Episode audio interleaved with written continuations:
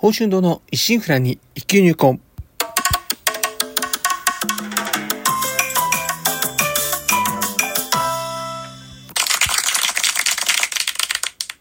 2024年、令和6年、明けましておめでとうございます。本年も引き続きどうぞよろしくお願いいたします。年始め最初の配信、今回配信162回目となります。日曜朝元気に過ごしておりますか？当番をお越しいただきありがとうございます。こうしてラジオトークでお話しできるというのも何かのご縁ってこともあり、少し皆様は大切なお時間をお借りしております。当番組の内容でございますが、私、鍼灸師ということで、巷で針を切って聞いたことあるけど実態をかからない。なかなか認知度も上がらず、マイナーから抜け出せない。この鍼灸の世界を少しでも知ってもらえるよう、微力ながらもお役に立てればという番組です。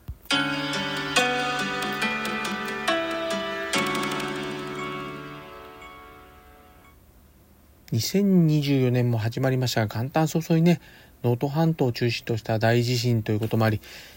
まあね、4年ぶりにね、あの味はコロナ禍による行動制限のないね、正月気分どころではない一年の始まりとなりました。まあそんなね、年末年始でありましたんで、まあ正月明け早々にね、祝日入れた3連休ということで、まあ、心身ともにね、正月の疲れを取り、まあ気持ちを切り替えにはね、まあこの3連休いいのかもしれません。ただね、昨年以上にまあ今回成人を迎える方はね、最速でまあ正月明け早々にね成人の日ということで、うん、結構慌ただしくもあり帰省先からね帰るタイミングまあ今飛行機もね結構混乱してますしね難しいところではないでしょうかねまあいろいろなことがね今年も1年あることと思いますが、まあ、何よりもまず今年1年ね無理せず健康第一で過ごせるように心がけていきましょう。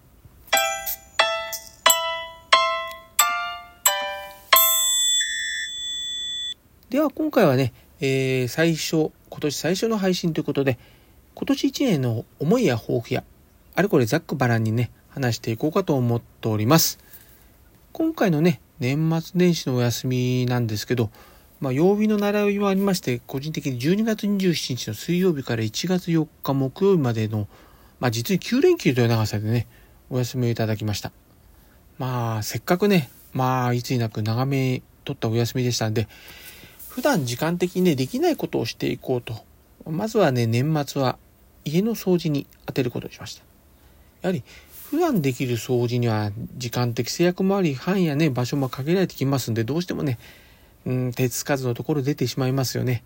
今回ね、こうしたところを重点的ということでして、まあ流れとしましては、仏間、寝室周りとか事務付け周り、施術室全般、待合室全般を予定し、まあ、台所の一番中心であ高いところだけサポートするような形になりました。まずね、取り掛かったのはね、やっぱ仏間の中の掃除ですね。ここはね、一番の難所でありまして、えー、何せね、まず仏壇を動かさなければならない。というね、大仕事が待っているんですよね。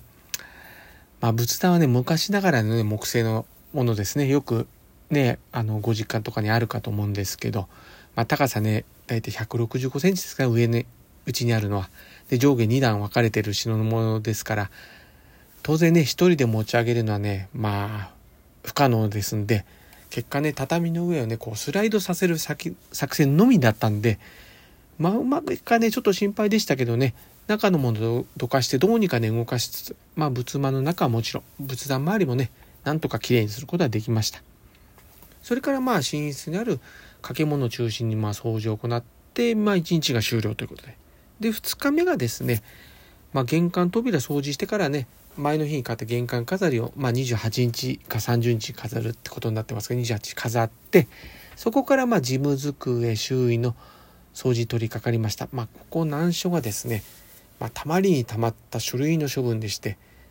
まあ、シュレッダーで結構かかりましたね。ここを乗り切って、施術室の掛け物とか、まあ、換気扇とか血袋の上とか道具置きとか道具入れのスペースとかを掃除して、まあ、ここで2日目が終了しました。で、3日目はま台所の照明とかそういう高いとこちょっと掃除を手伝ってから、施術室床の間との掃除と掛け軸の交換ですね、行ってから、待合室の照明とか置物ですね、の棚を拭いたりソファーやコレクションケースの裏側の掃除を行って、まあ、どうにかねこれで一通り掃除完成したのはまあ3日目の30日ですね。で31日になりますと、えー、玄関周りのこう掃除を行ってから洗面所とあのガラス扉と、うん、施術室と窓ガラスに貼ってあったこう断熱シートがねだいぶ劣化してましたんであの、まあ、断熱シートといってもあのプチプチシートのような形状で裏があの糊みたいな接着部分になってるのを張り替えるって作業なんですけど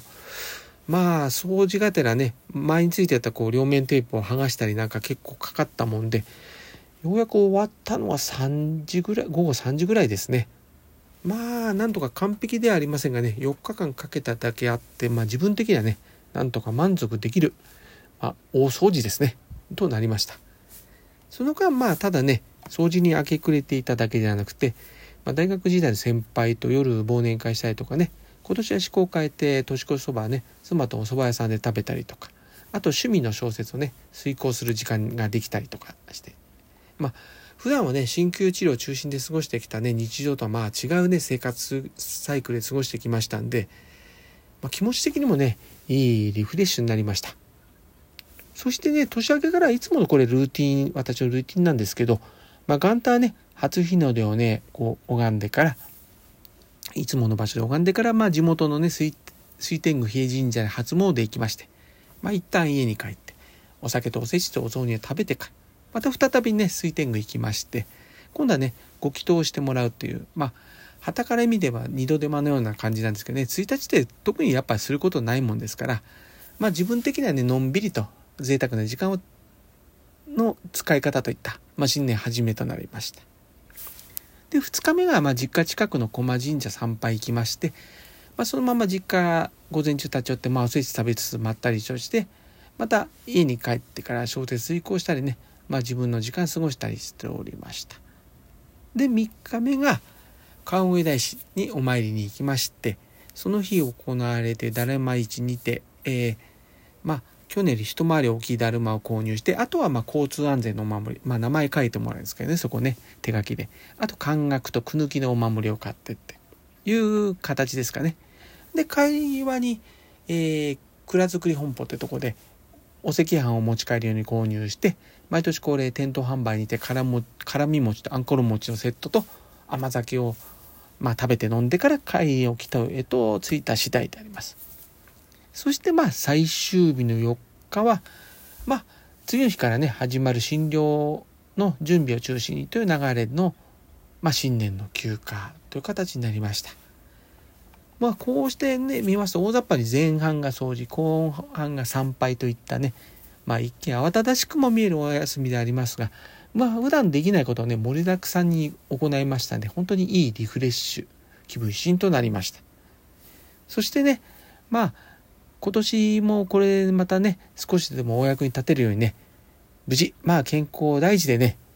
乗り切れそうな感じでありますかね。まあ最後に繰り返しとなりますがね、2024年、令和6年がいよいよ始まりました。今年のね、私の方の年賀状がですね、幸運流水、幾雲の流れる水と書いている古事ことわざを載せてみました。意味はね、まあ、あたかも空を行くね雲と流れる川のように何者にも執着することなくなるがままに身を任せて生きること。今年もねいろいろなことを経験することになるでしょうがどんな時もね自然体で時の流れに身を任せて過ごすことができればと考えております。最後に皆様の今年1年のごたご健康とご多幸をお祈り申し上げます。今週の診療スケジュールのお知らせです。明日8日、えー、月曜祝日、成人の日はね、休診となっております。他は通常通りの診療時間となっております。では、今週はこの辺ということで、今後も週1回のペース、日曜朝8時配信という形でお送りいたします。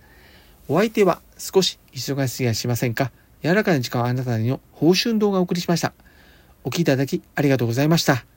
このご時世です。どうぞご無理をなさらずお体をおいといください。皆様にとりまして明るく楽しく元気よく過ごせる一週間となりますように。ではまた来週日曜日朝8時にお会いしましょう。